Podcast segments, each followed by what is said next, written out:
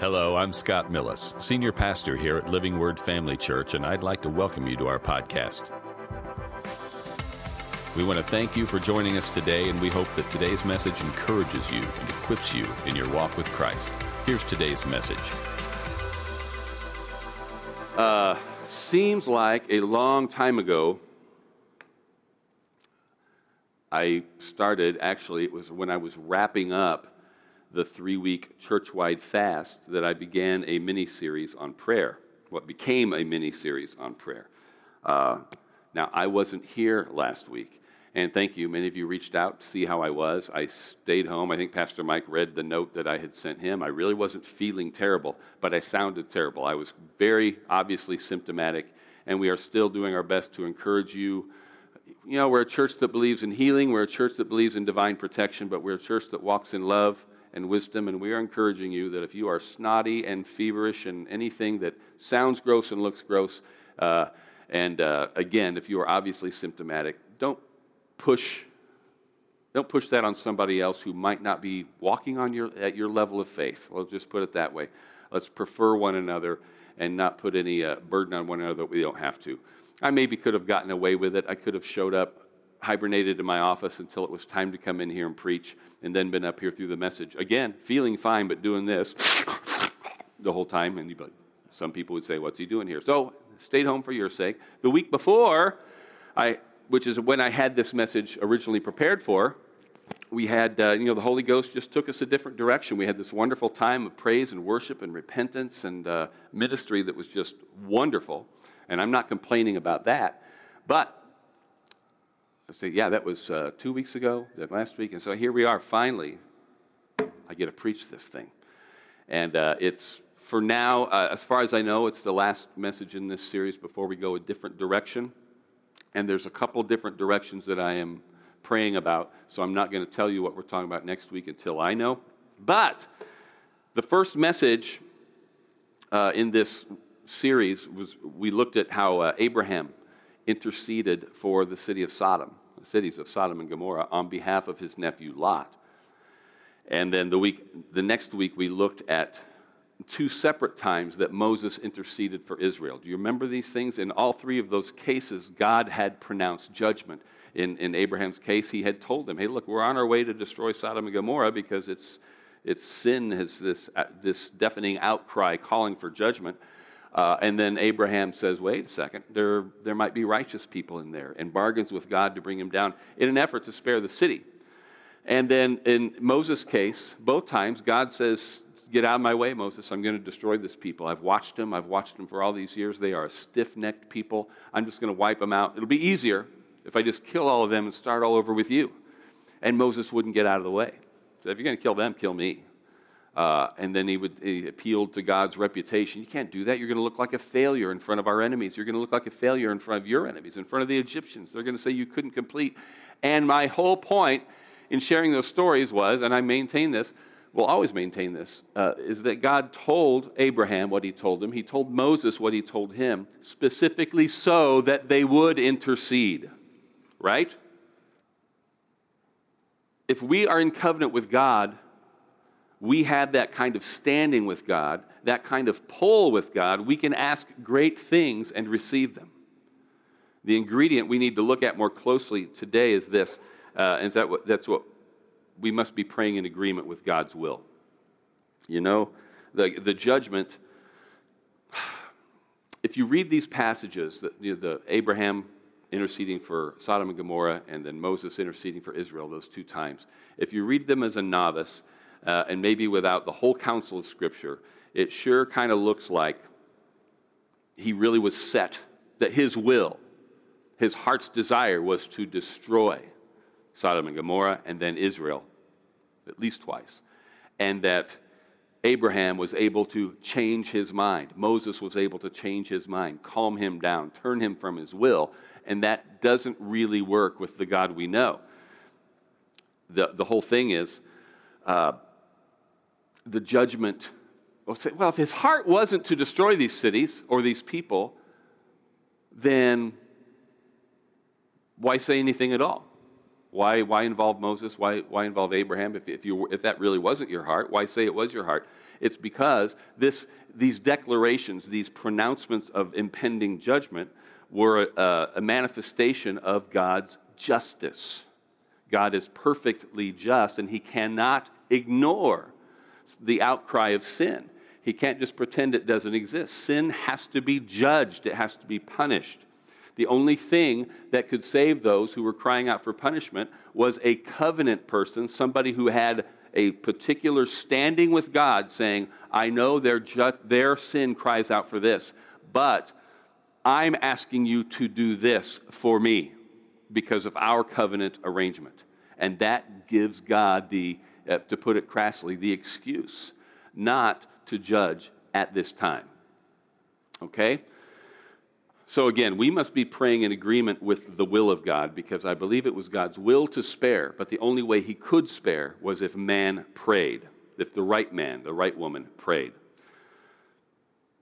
Now, what's a little scary about that is if, it, what, to a lot of people, shouldn't be scary to us. If you don't understand what covenant means or, what it, or how powerful it is, is that it's a big statement, and it's too much for some people to say that God has arranged things on purpose so that the prayers of man are a central part of the outworking of his will in his creation. Wesley put it this way God does nothing but in response to prayer. Now, that's a pretty broad statement, and he meant that uh, in a particular context, and that context was the work of the kingdom. I have cringed when I've heard preachers say, and I'm talking now about preachers in our camp who say things, who've taken this message, and I've been in this scene, I mean, this particular strain of Christianity uh, since I was, I don't know, 14. And so I've heard a lot of different ministers and been through several different periods of time where certain truths were being emphasized. But I have heard preachers say, you don't need to be asking God, you need to be commanding God.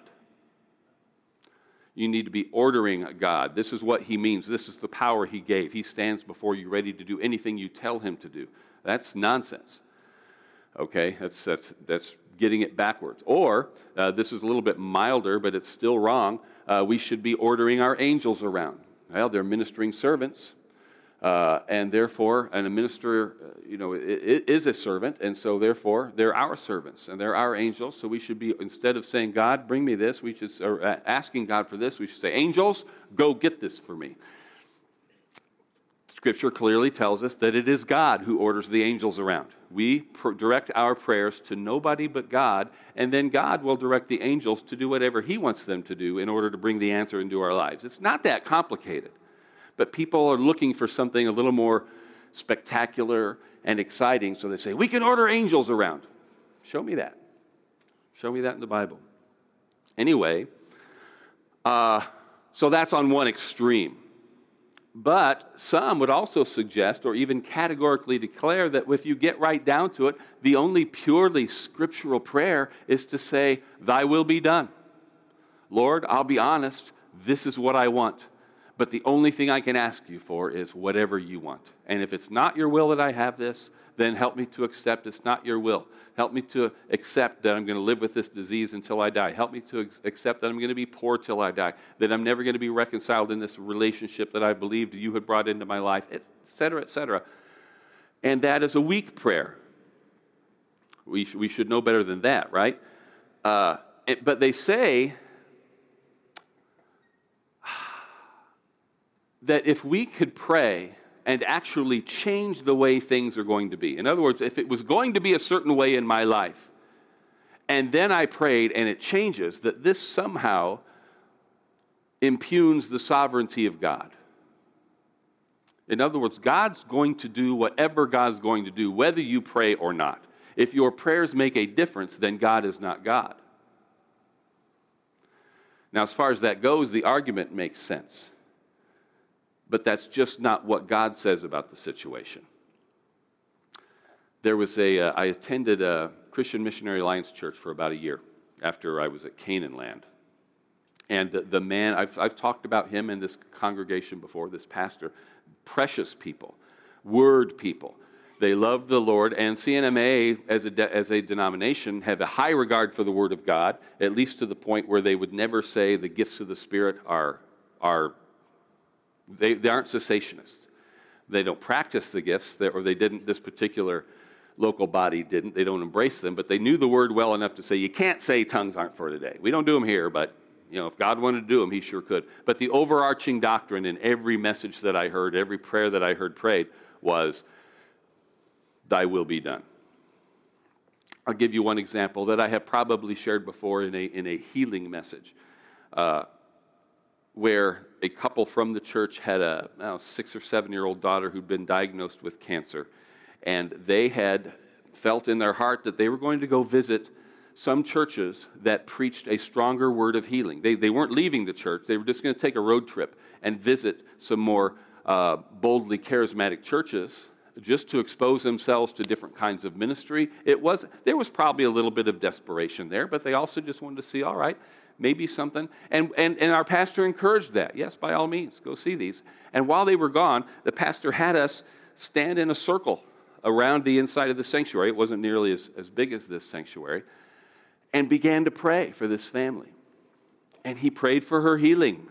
I'm, I was so happy to hear it wasn't, oh, we don't know what you're going to do to this little girl, Lord, but it was like, hey, uh, they, we love this girl. We want to see her healed, and we know that you, you are the God who said, I'm the God that heals you. I'm like, yeah, right on. This sounds like Rhema. Uh, we believe, and, and starts quoting scripture, and I'm like, yes, yes, this is, this is as faith filled as anything I've heard here. And he preached, he prays. It wasn't a, long, drawn out prayer, but it was a very good scriptural prayer. And then he says, But Lord, if that's not your will, if somehow, in ways that we don't understand, it's, it's, it's your will that she is not healed from this disease, please help them accept this as your will. Help us all to accept this as your will, even if we don't understand the why this side of heaven. And I'm like, now I get it. I get it. That happens. We've had it happen here in our own little world, right? And I wish I could explain why we don't see more consistent manifestations of the healing that we believe in. But that prayer that he wrapped that up with just sort of let all the air out of all the faith that he had filled the people with in the few minutes prior. I'm like, this is, you could see people nodding and yes, yes, yes. And it's like, oh, yeah, we still have to do what God wants, not what we want. So, where's the gap? So, when I would talk to him, and we had several conversations over breakfast and coffee and things like that, and I, and I put it this way in one of our early conversations. I said, because uh, he was very interested, knowing what kind of background that I had come from, word of faith. And uh, I said, I just, I said, I guess I would sum it up this way, Pastor. I believe there are certain prayers that God is obligated to answer and you thought I'd said a much nastier word than obligated. The O word was like the worst thing you could say in that context. Obligated. And he, I mean, fist came down the table. God isn't obligated to do anything we ask him to do. God isn't obligated to do anything. He's God. He wouldn't be God if he were obligated. And I said, You gotta, you have to understand me. I'm not saying I can obligate God or that he is obligated to me God has, in his sovereignty, as an expression of his sovereignty, voluntarily, on purpose, and very, very clearly obligated himself to answering certain prayers. He cannot deny himself. So every time we're looking at the subject of faith and prayer and believing for anything, we just have to ask ourselves this Can God? break a promise without violating his nature? No, he cannot. So it always boils down to this what has God said? What has he promised? And that's what we base our prayers on. Again, I don't understand why we don't always see the things we, we know we ought to see, but we have to be secure in what we understand about God's Word. That's all by way of introduction, all right? I want to look at two other instances uh, in Scripture today, but let's start in James. And again, this, this kind of goes back to um, I, I said that God, in his sovereignty, set it up this way. On purpose, he, des- he decided to involve man in the great issues of the story of redemption. It puts a great responsibility on us. Could he have set this up differently so that he does everything unilaterally? I suppose he could have, but he didn't. He designed this to be a covenant, a partnership, and it goes back to that psalm What is man that you take thought of him? Now, you can open your, your Bibles to James chapter 5, because this is kind of, uh, I believe this is scripture that's, that launched this little series. And we'll begin in verse 13. James 5:13 Is anyone among you suffering? Let him pray. Is anyone cheerful? Let him sing psalms. Is anyone among you sick? Let him call for the elders of the church and let them pray over him, anointing him with oil in the name of the Lord. And the prayer of faith will save the sick and the Lord will raise him up. And if he has committed sins, he will be forgiven. Confess your trespasses to one another and pray for one another that you may be healed. The effective, fervent prayer of a righteous man avails much. Elijah was a man with a nature like ours, and he prayed earnestly that it would not rain. And it did not rain on the land for three years and six months. And he prayed again, and the heaven gave rain, and the earth produced its fruit. Now, this is such a rich passage, uh, and I will probably return to it de- again, depending on which direction I go after this week, but we'll unpack some other stuff in there. Uh, but things that we're not looking at this morning, like the connection between sin, uh, confession, forgiveness, and healing. Today, I just want to look at how many times he uses the word pray or prayer or prayed, because that's his main point that prayer works. Prayer works wonders and he brings up Elijah as an example to us. Now, Elijah was a power prophet, uh, as opposed to one of the preaching or writing prophets. Uh, he was a guy who walked the earth and did miracles. And uh, God did mighty signs and wonders through him. Elisha, his protege, did uh, twice as many miracles as he did. But Elijah has, is the one that has emerged, in, uh, especially in Hebrew culture, as the very definition of a mighty man of God. And James here says that he was a man like us. He wasn't born with superpowers. There was nothing different about Elijah's nature. His only superpower, I guess, was that he prayed. But what I find interesting is that when I read the account that James refers to, what's he talk about? Elijah was a man with a nature like ours, and he prayed that it wouldn't rain, and it didn't rain for three and a half years. Then he prayed again, and it did rain. When we look at this, uh, I don't see Elijah praying, at least not in the first part. You can look at 1 Kings chapter 17, verse 1. 1 Kings 17:1 And Elijah the Tishbite of the inhabitants of Gilead said to Ahab Ahab was the king in Israel As the Lord God of Israel lives before whom I stand there shall not be dew nor rain these years except at my word now, maybe you want to go back a few verses and get some background on Elijah, but guess what? It's not there. This is where this is his first appearance. He just shows up, and I didn't see anything here that looked like what you and I might define as prayer. He shows up and makes this bold, des- uh, bold declaration to the king. Now, fast forward, 1 Kings 18, uh, beginning in verse 41. And this is after the showdown on Mount Carmel with the prophets of Baal. He says, Then Elijah said to Ahab, Go up, eat and drink, for there is the sound of abundance of rain. So Ahab went up to eat and drink, and Elijah went up to the top of Mount Carmel. Then he bowed down on the ground and put his face between his knees and said to his servant, Go up now, look toward the sea. So he went up and looked and said, There is nothing. And seven times he said, Go again. Then it came to pass the seventh time that he said, There is a cloud as small as a man's hand rising out of the sea. So he said, Go up, say to Ahab, Prepare your chariot and go down before the rain stops you. Now, as it happened in the meantime, that now it happened in the meantime that the sky became black with clouds and wind, and there was a heavy rain. So Ahab rode away and went to Jezreel. Then the hand of the Lord came upon Elijah, and he girded up his loins and ran ahead of Ahab to the entrance of Jezreel. Now, in this scene, we have something that at least looks like prayer. Here's Elijah bowed to the ground or sitting there with his head between his knees, and then he looks up, says his servant, Go check. Go check for rain. Comes back, nothing. Go check again. Seven times, we see it. Uh, and I think it's safe to assume he's praying, he's listening for the word of God, he's praying for rain, but it doesn't say it, doesn't record the prayer. All that's recorded is a declaration of the rain before it happened. We have a declaration that it's not going to rain, and it didn't rain. Now we have a declaration here comes the rain, when all that had been seen at that point was a cloud the size of a man's hand.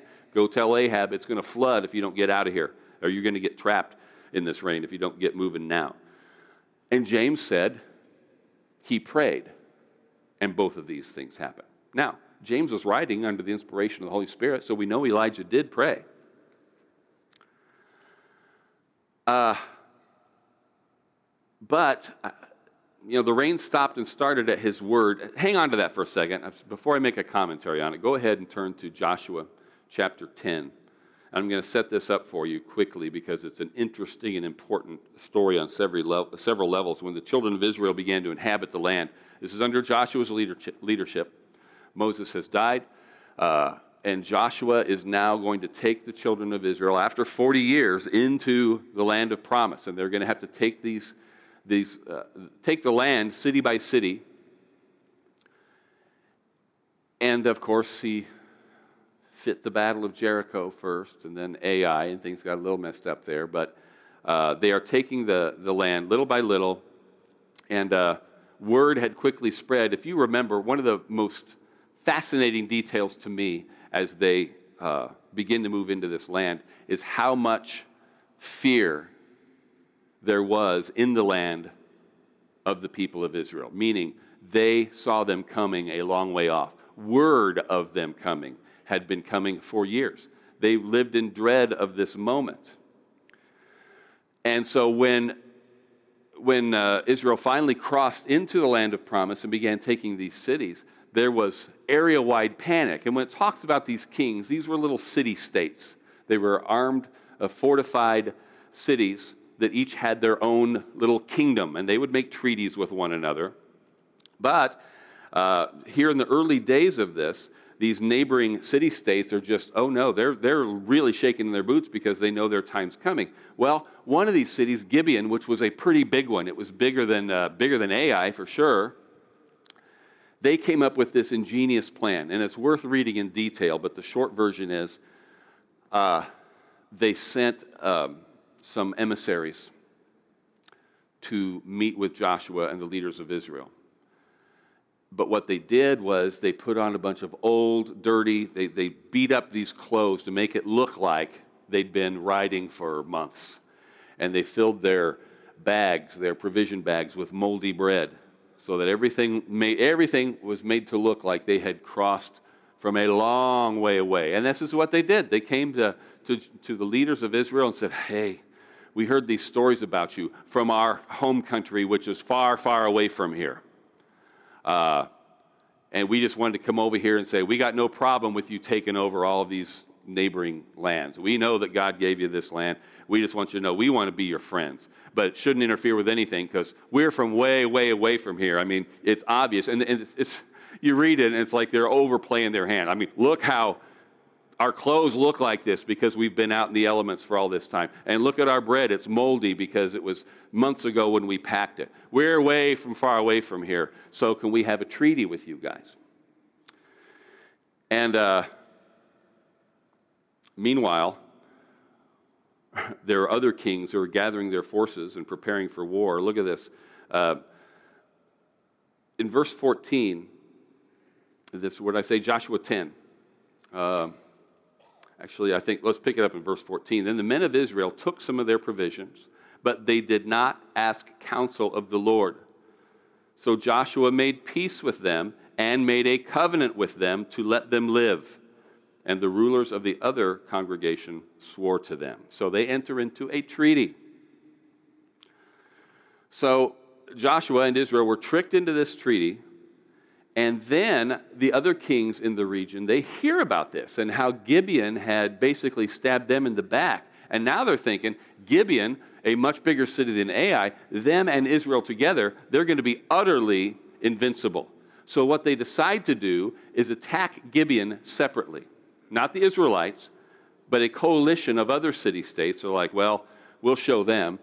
Uh, and we'll also give ourselves a better chance of defeating Israel when it's our turn because they won't have Gibeon with them. So they make a plan to attack Gibeon, and the Gibeonites run to Joshua saying, Help us! You have to help us. We're in a treaty with you guys. Now, Joshua knew at this point, had knew by this point that he had been tricked. That the Gibeonites were right next door, that he was supposed to take the land of the Gibeonites. But a treaty was a treaty. He was as good as his word. Now, when the Gibeonites came and said, Hey, come help us now, these other cities are attacking us, a couple of things could have happened. I think Joshua could have ignored them and said, That's what you get for tricking us. We're not the ones attacking you. We're going to be good to our word. We're not going to attack you. But God looks, look, see what happens. God's going to work his justice anyway. Or God could have said to Joshua, Yeah, you're in a treaty. You have to help them, but I didn't tell you to enter into that treaty. That's what you get for not seeking my counsel in the first place. You are on your own. But God told them not to fear. He said, I've delivered them into your hands, and not a man of them will stand before you. God honored the treaty that Joshua entered into without seeking his counsel. So they engaged the enemy, and they're killing a lot of the enemy, and then God throws hailstones at the enemy that actually kill more of these uh, cities that are attacking Gibeon than the Israelites are killing with the sword. Everything's going great except for one thing. There are still a lot of the enemy left, and they are running out of daylight. So now in Joshua 10, uh, chapter 12, uh, if I got the right verse did I read the wrong passage earlier? All right, sorry. I read it just from the wrong side. Is this, uh, so 10, 12? Then Joshua spoke to the Lord in the day when the Lord delivered up the Amorites before the children of Israel. And he said in the sight of Israel, Sun, stand still over Gibeon, and moon in the valley of Ajalon. So the sun stood still, and the moon stopped till the people had revenge upon their enemies. Is it not written in the book of Jasher? So the sun stood still in the midst of heaven and did not hasten to go down for about a whole day. And there has been no day like that, before it or after it, that the Lord heeded the voice of a man for the Lord fought for Israel. So it says that Joshua spoke to the Lord.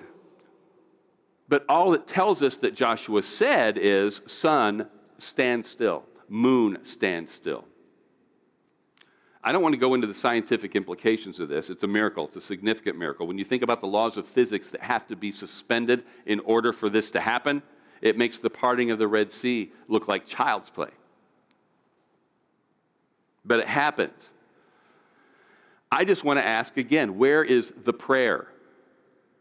And here's a question Did Joshua's command to the sun and the moon count as a prayer? Did Elijah's declaration that it would not rain and then his declaration, here comes the rain, count as a prayer? It's a possibility. Just consider it for a second. And then look at this in Mark 11. Beginning in verse 12. Now, the next day, when they had come out from Bethany, he was hungry, he being Jesus. And seeing from afar, uh, from afar a fig tree having leaves, he went to see if perhaps he would find something on it. When he came to it, he found nothing but leaves, for it was not the season for figs. In response, Jesus said to it, Let no one eat fruit from you ever again and his disciples heard it. Now, this is one of those things that I just can't skip over. Every now and then I'm, I'm doing a message and it's about something else, but I come across a passage that bothers me and I know it bothers you, so I'm going to take just a second to address it. All, this little bit that I read here would be so much easier if it just didn't have that phrase, what? Anybody know where, what, I'm, what I'm struggling with here? For it was not the season for figs. Jesus sees a tree, a fig tree with leaves on it from afar off, goes to see if he can find something to eat on it, and finds nothing, for it was not the season for figs, and he curses the tree for not having figs. Does this bother you? I mean, what did the poor tree do? Was it the tree's fault? Is that fair to the tree? I don't know. So let's move on. No, there have been a. Uh, There have been a number of explanations for this over the years. Up, oh, you're, you're stealing my sermon. You don't need to say it because I'm going to say it. I was kidding when I said I don't know. Some, some, some blow it off as a copyist error. They're saying Mark put some, or whoever copied this uh, from Mark early on just threw something in there because they didn't understand what was going on. I think we can blow off that, that uh, solution to the problem. Some tie it in with his cleansing of the temple a few verses later, and they make connections between the, the fig tree and Israel's fruitfulness. Now, let me, let me explain something here, or Israel's fruitlessness. Uh, this, it's not just a one answer, okay? There are, there are passages in Scripture that have multiple applications, and I think there is something to the connection with Israel's fruitlessness. Others claim this seriously, that he was irritable because he was so hungry at the same time that he was entering the city, uh, entering the most stressful week of his life. And therefore, the same irritability is what led him to turn over the tables in the temple and everything else. I think we can rule that out. You know, he spent 40 years without food and water in the desert, and he didn't lose his cool there. Uh, a common explanation is that when the tree was in leaf, certain types of fig trees, uh, it also produced edible buds. They were sort of the precursor to the full fig. Uh, and uh, people would. They would, uh, in times of hunger, it was, it was pretty common peasant food. Uh, they could go and just get a handful of these buds and eat them, but even those weren't on the tree. And that, but that there was a right, uh, a, a uh, legitimate expectation that if there were leaves on the tree, and if the tree was healthy, and if it was going to produce fruit, then it would have these buds. And even that wasn't on there. So Jesus could see this tree is good for nothing. It looks pretty from afar off, but it doesn't have even the fruit that a fig tree should have at this time. Okay? I'd also like to suggest this. Jesus had a lot to say about fruitfulness in other passages of Scripture, didn't he? Every branch that does not bear fruit is cut off, cast into the flames. Uh, and if there's a lesson in here for us, it's that this. It's this that there is really and this is a harsh thing to say, we all need downtime, we all need times of rest, but there is no season in the life of the believer where it's okay not to bear fruit. Jesus should never find us fruitless. Be instant in season and out of season. Okay? And it doesn't need to be, we don't need to be at the top of our game doing the greatest things in the world. I'm talking about what Jesus talked about uh, bear fruits uh, of righteousness and repentance in keeping with these things. Our Christian character is part of the fruit that we bear, and we should all, everything we are, whether again, whether we're doing great things at this particular moment, whether we're in a season of rest or not, our lifestyles, our character, our speech should all be uh, indicative of the fruits in keeping with repentance and righteousness. Okay? Now, I think that's a legitimate explanation. I think the Israel connection and the fruitlessness of Israel is a legitimate explanation. Here's the thing Jesus himself clearly gives us the main explanation a few verses later. In Mark 11, verse 20. Now, in the morning, as they passed by, they saw the fig tree dried up from the roots. And Peter, remembering, said to him, Rabbi, look, the fig tree which you cursed has withered away. Notice that none of the disciples said, Why did you curse that poor fig tree? He's getting ready to teach them a valuable lesson, but they didn't say, Was that fair to the tree? You know why? Because it's a tree. It's just a tree. All right? He can do that. Even if the tree wasn't supposed to have buds or anything, he can use these things as illustrations because it's just a tree. I'm not going to call anybody a tree hugger if you feel differently. The tree which you curse has withered away. Verse 22 So Jesus answered and said to them, Have faith in God, for assuredly I say to you, whoever says to this mountain, be removed and be cast into the sea, and does not doubt in his heart, but believes that those things he says will be done, he will have whatever he says. Therefore, I say to you, whatever things you ask when you pray, believe that you receive them, and you will have them. So we wonder, why did Jesus curse the fig tree? Was it because of this? Was it because of that? He said, when they say, look, the fig tree's withered, he says, have faith in God. And immediately, what's he start talking about? Fruitfulness Israel? No, he starts talking about faith, starts talking about the word of faith. If you have enough faith, never mind a tree, you can say to a mountain, be cast into the, uh, be removed and be cast into the sea. Believes Whoever says to this mountain and does not doubt in his heart, but believes that those things he says will be done, he will have whatever he says. Therefore, I say to you, whatever things you ask. You know, David Beebe was here a few years ago, and he preached out of this passage and said some things that anybody who's been to Rhema uh, has heard a thousand times. Uh, listen to Brother Hagin, Brother Copeland, uh, many in, in the Word of Faith um, stream. And in this church, and, and there, were, there were many people when David Beebe preached this that were like, wow, we. And I realized I haven't preached that verse in a long, long time. I take it for granted that everybody's heard it a thousand times, and they haven't. But here was the truth that knocked everybody's socks off, and it's just a little bit different emphasis. Don't even have to change the words around. Uh, just maybe move a comma. Therefore, I say to you, whatever things you ask when you pray, believe that you receive them, and you will have them. Try it this way. Therefore, I say to you, whatever things you ask, when you pray, believe that you receive them and you will have them. The whole point being, when do you believe? When you receive or when you pray? When you pray, you believe. And if you believe when you pray, you will have whatever you say.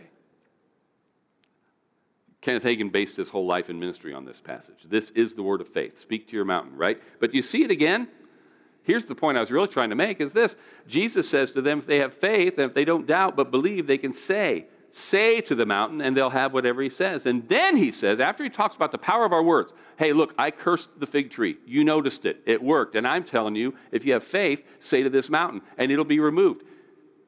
What, what has he said about prayer so far? Nothing. He's talking about faith and speaking.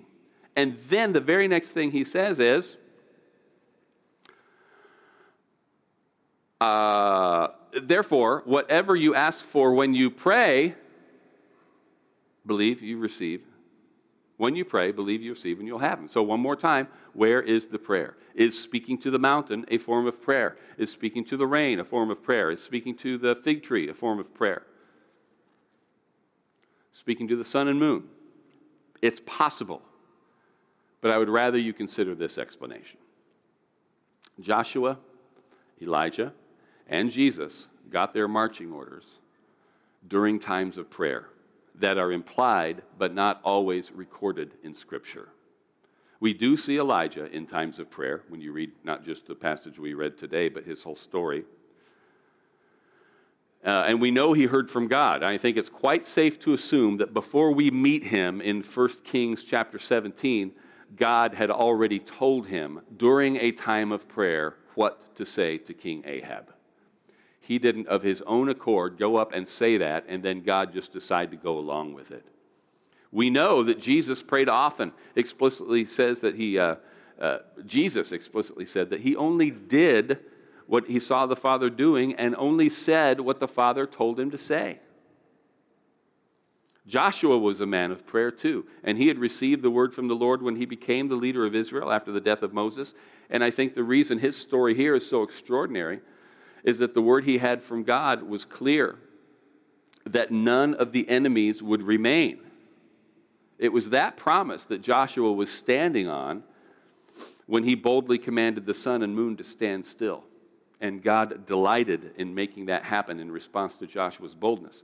He, he says he heeded the voice of a man, heeded the voice of Joshua. Now, again, we know Joshua was a man of prayer, and it could be, it says that he spoke to the Lord and right after it says he spoke to the Lord, it says, and he said, but he's not speaking to the Lord. He's speaking to the sun and the moon. I think we're talking about two separate things. He spoke to the Lord, and in this time of conversing with God, God may have told him, You can command the sun and moon to stand still. Doesn't matter. What God did tell him was, what he had already told him was, Not a man of them shall escape. They didn't have flashlights, they didn't have artificial lighting at all. All Joshua saw was, If we don't have a longer day, we can't kill all these guys. So we need a longer day. He, the promise he was standing on might not have been specifically, I'll make the sun stop. The promise he was standing on was, None of them shall escape. and so boldly. And God, I imagine, just thought, that is a delightful prayer. He wants every last man, he wants to see every last detail of my promise fulfilled. I'm going to stop the sun for him just because he said that. Now, there's so much more here. We may have to go another week, but I think we can, we can turn off of this for a little while next week. But early understanding of faith based on Mark chapter 11 was just that. Jesus said, whatever, whatsoever things, right? Whatever you say. And you can see how, if you're not careful, things could get way out of hand in a hurry. I mean, people were claiming all sorts of things, some ungodly things, and, and riches beyond your wildest imagination. They said, Look, it just says, say it and believe it. I'm going to say it, I'm going to believe it, I'm going to have it. Uh, but here it is. Every question, every prayer, we need to be asking this question What are we believing? Not just what are we believing for. You know, that's a, that's a little bit of word of faith ease right there. We don't say, I'm praying for this, I'm asking for this. We say, What? I'm believing for this. Okay, but to believe for something, you have to point to something objectively that you are believing. I can believe for healing in my body because I have a concrete promise from God that He has provided healing for my body. Right? I can believe for salvation in the moment that I come to faith because somebody shows me in Scripture, whoever, right? Whosoever. That if you will confess with your mouth the Lord Jesus and believe in your heart that God has raised him from the dead, you'll be saved. That's a promise. I don't have to wonder once I pray that prayer. So we can't just go around saying, I'm believing for a million dollars. I'm believing, unless there's a leg- legitimate specific need for a million dollars, because he said, I'll supply all your need. It must be grounded in the Word of God. Every faith filled declaration has to be grounded in the Word of God. Joshua didn't just decide to kill the people in those cities that were attacking the Gibeonites. And isn't it interesting that this, miracle of unprecedented and unrepeated scale. That God did that on behalf of Gibeon, a Gentile nation that had deceived his people into this covenant, just because his man Joshua had that kind of standing. Elijah didn't decide or, uh, to cause or declare a drought on his own. God sent him to Ahab with that word. It's still a bold thing. You get a word from God like that, and you're going to stand up and declare it there will be no rain for three years except at my word. Everybody's going to know if you missed it. Jesus, again, Jesus himself only spoke what the Father told him. We are, we are wrapping this up quickly. This is a verse you need to always refer to. When you are focusing on Mark 11, 23, and 24, remember John 15, 7. If you abide in me, and my words abide in you, you will ask what you desire, and it shall be done for you. This is sort of the control passage. Can you have whatever you pray for? Yes, if you abide in Jesus and his words abide in you because then you will only be asking for things that Jesus, that God Himself tells you to ask for, tells you you can have, that He, in fact, gives you the desire for. If we spend time in prayer, if we spend time in the Word of God, we will be basing our prayers on what God tells us there. Those are the only prayers where it is possible to not doubt, because faith begins where the will of God is known. Now, doesn't mean you can't pray for anything else. But if you're going to say, I know, I know, I know I'm going to have this because I have no doubt, the only way that is possible is to be basing it on a specific promise from God that you receive directly from Him in prayer or more likely from the written word. Really quickly, 1 John 5. This is my favorite passage on prayer. 1 John 5, 14 and 15. Now, this is the confidence that we have in Him that if we ask anything according to His will, He hears us. And if we know that He hears us, whatever we ask, we know that we have the petitions that we have asked of Him. So, on one hand, it's saying we can have whatever we ask of Him, but it also says that's only true if we're asking according to His will. So, what's the key to getting all your prayers answered, to being in perfect faith? Knowing the will of God and praying the will of God. And when I say praying the will of God, well, didn't you just say, well, thy will be done? Is that praying the will of God? No, because that's not knowing the will of God. It's finding the promises, it's finding His direction and praying those things out. Finally, and really finally, praise and worship team, you can be making your way up here. Do your best not to sweat the timeline. I mentioned this two weeks ago. You know, Jesus cursed the fig tree, and it was 24 hours before they saw the results. Daniel prayed, and an angel was immediately, this is what I talked about a couple weeks ago, uh, just briefly. An angel was immediately dispatched. The angel came and said, I was dispatched to answer your prayer, to address you the minute you prayed. But it was 21 days before Daniel received the answer because the angel was delayed by opposing spiritual forces. The effectual, fervent prayer of a righteous man avails much, but not always instantaneously. Here's a story I've told you a couple times, or at least I included it in a newsletter years ago. And I think I've, I've told it from here at least once. But I was uh, walking uh, to the office. We lived in Farmer City, and I had a nice little walk from our house uh, to the church. And uh, it was a winter day uh, where it was probably mid 30s mid to upper 30s. But we'd had a lot of snow. There was still a lot of snow on the ground, and you, would walk over the bridges of these little creeks and you could hear all the snow melt. Uh, just a great, great noise and uh, perfect day for walking. You didn't really need to bundle up because it wasn't super cold. Uh, but it was still beautiful because there was snow on a lot of stuff. Well, there was this enormous shed, this Quonset hut, you know, rounded shed uh, that was covered with snow. And I was looking at it thinking, man, that just, that just looks really cool. I'm looking at it, I'm looking at the trees. And then I hear a crack, and I turn around just in time to see the entire mass of snow on this Quonset hut just cascade down the side, just avalanche off. In three seconds, it went from being snow covered to free of snow. So, what I want you to understand is that happened suddenly, but it didn't happen instantly. You understand? Lightning didn't strike that hut and free that snow. It wasn't a, a, a, laser beam from space. It wasn't an explosion. What it was was a process, mostly from the heat inside that building and a little bit of solar energy that wasn't being reflected by the snow itself. But where the, that frozen bond between that bottom layer of snow that's sticking to that, that cold, cold metal, and then everything freezing layer by layer on top of it was binding it, even though that was a totally curved surface and gra- but gravity wasn't enough to break that bond. At the molecular level,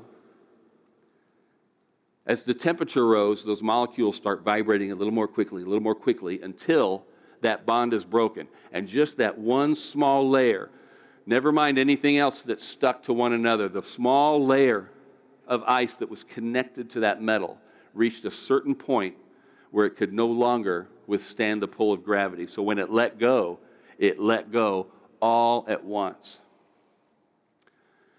And our praying and our speaking can be like that.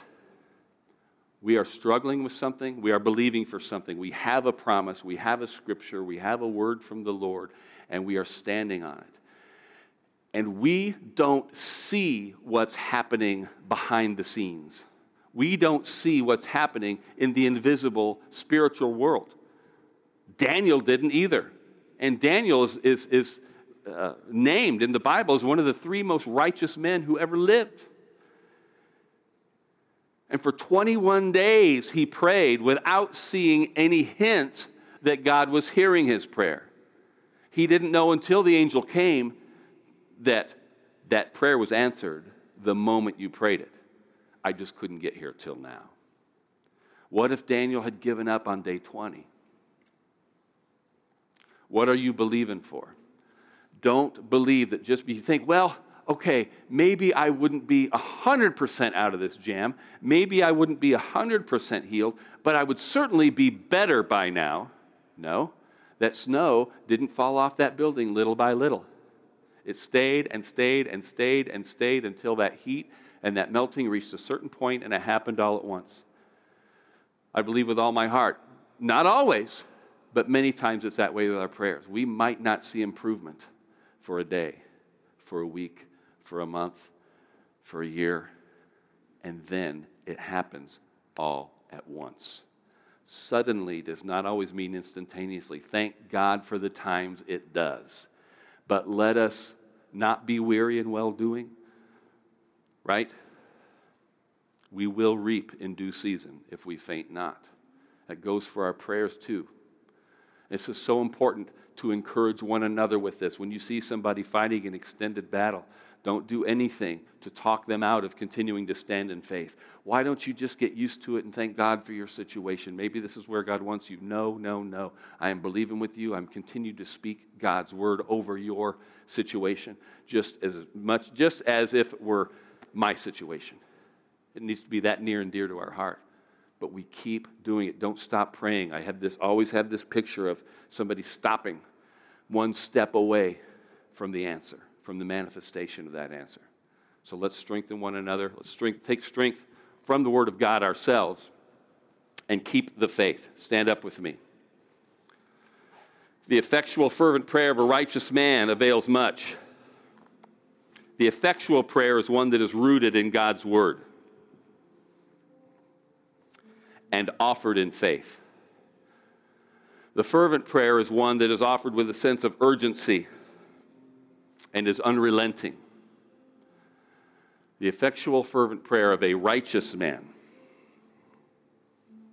Well, you know who had an effective prayer life Elijah. There's a righteous man. What does James say about Elijah? He was a man with a nature just like yours, just like mine. Who's a righteous man? You are. If you are in Christ. The effectual, fervent prayer of you, unless that's not you. Do you want to have an effectual, do you, do you want to have prayers that avail much? I do. I don't want to pray just to be praying. I don't want to be praying just as an expression of my Christian discipline. I want my prayers to make a difference. I want your prayers to make a difference. Do you? Man, I know I've gone a little bit long today, but do you want your prayers to make a difference? Yes. So let's pray right and let's be convinced that we are in a position that we have the same standing as a Joshua, an Elijah, a Moses, an Abraham.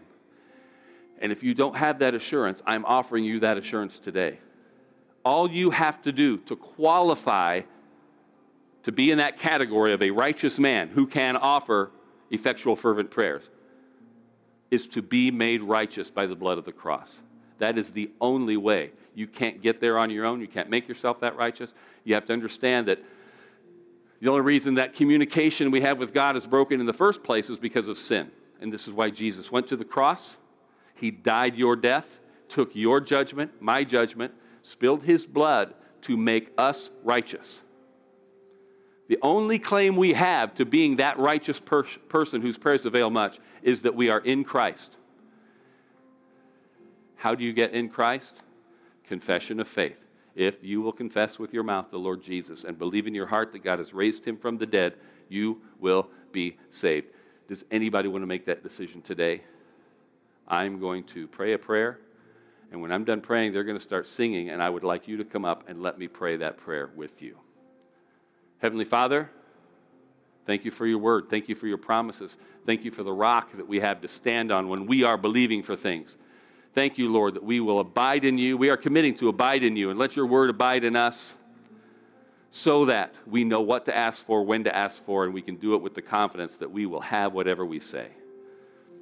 Father, I'm believing now, and I believe it because it's your word that says it's the Spirit that quickens us, that awakes us, that convicts of sin. So I'm asking you, Holy Spirit, to do what only you can do and what you've promised to do to convince and awaken today. If there's anybody in the sound of my voice who does not know you as Lord and Savior, cause them to recognize that they don't, cause them to realize their desperate need to know you like that, and cause them to desire to know you like that today so that they will come to know you as Father, Savior, and Lord today. In Jesus' name, amen.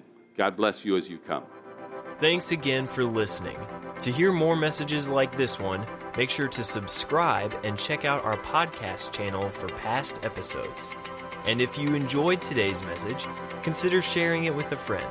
For more content and information about Living Word, check out our website at livingwordfamily.org. And remember to live the gospel and preach the gospel.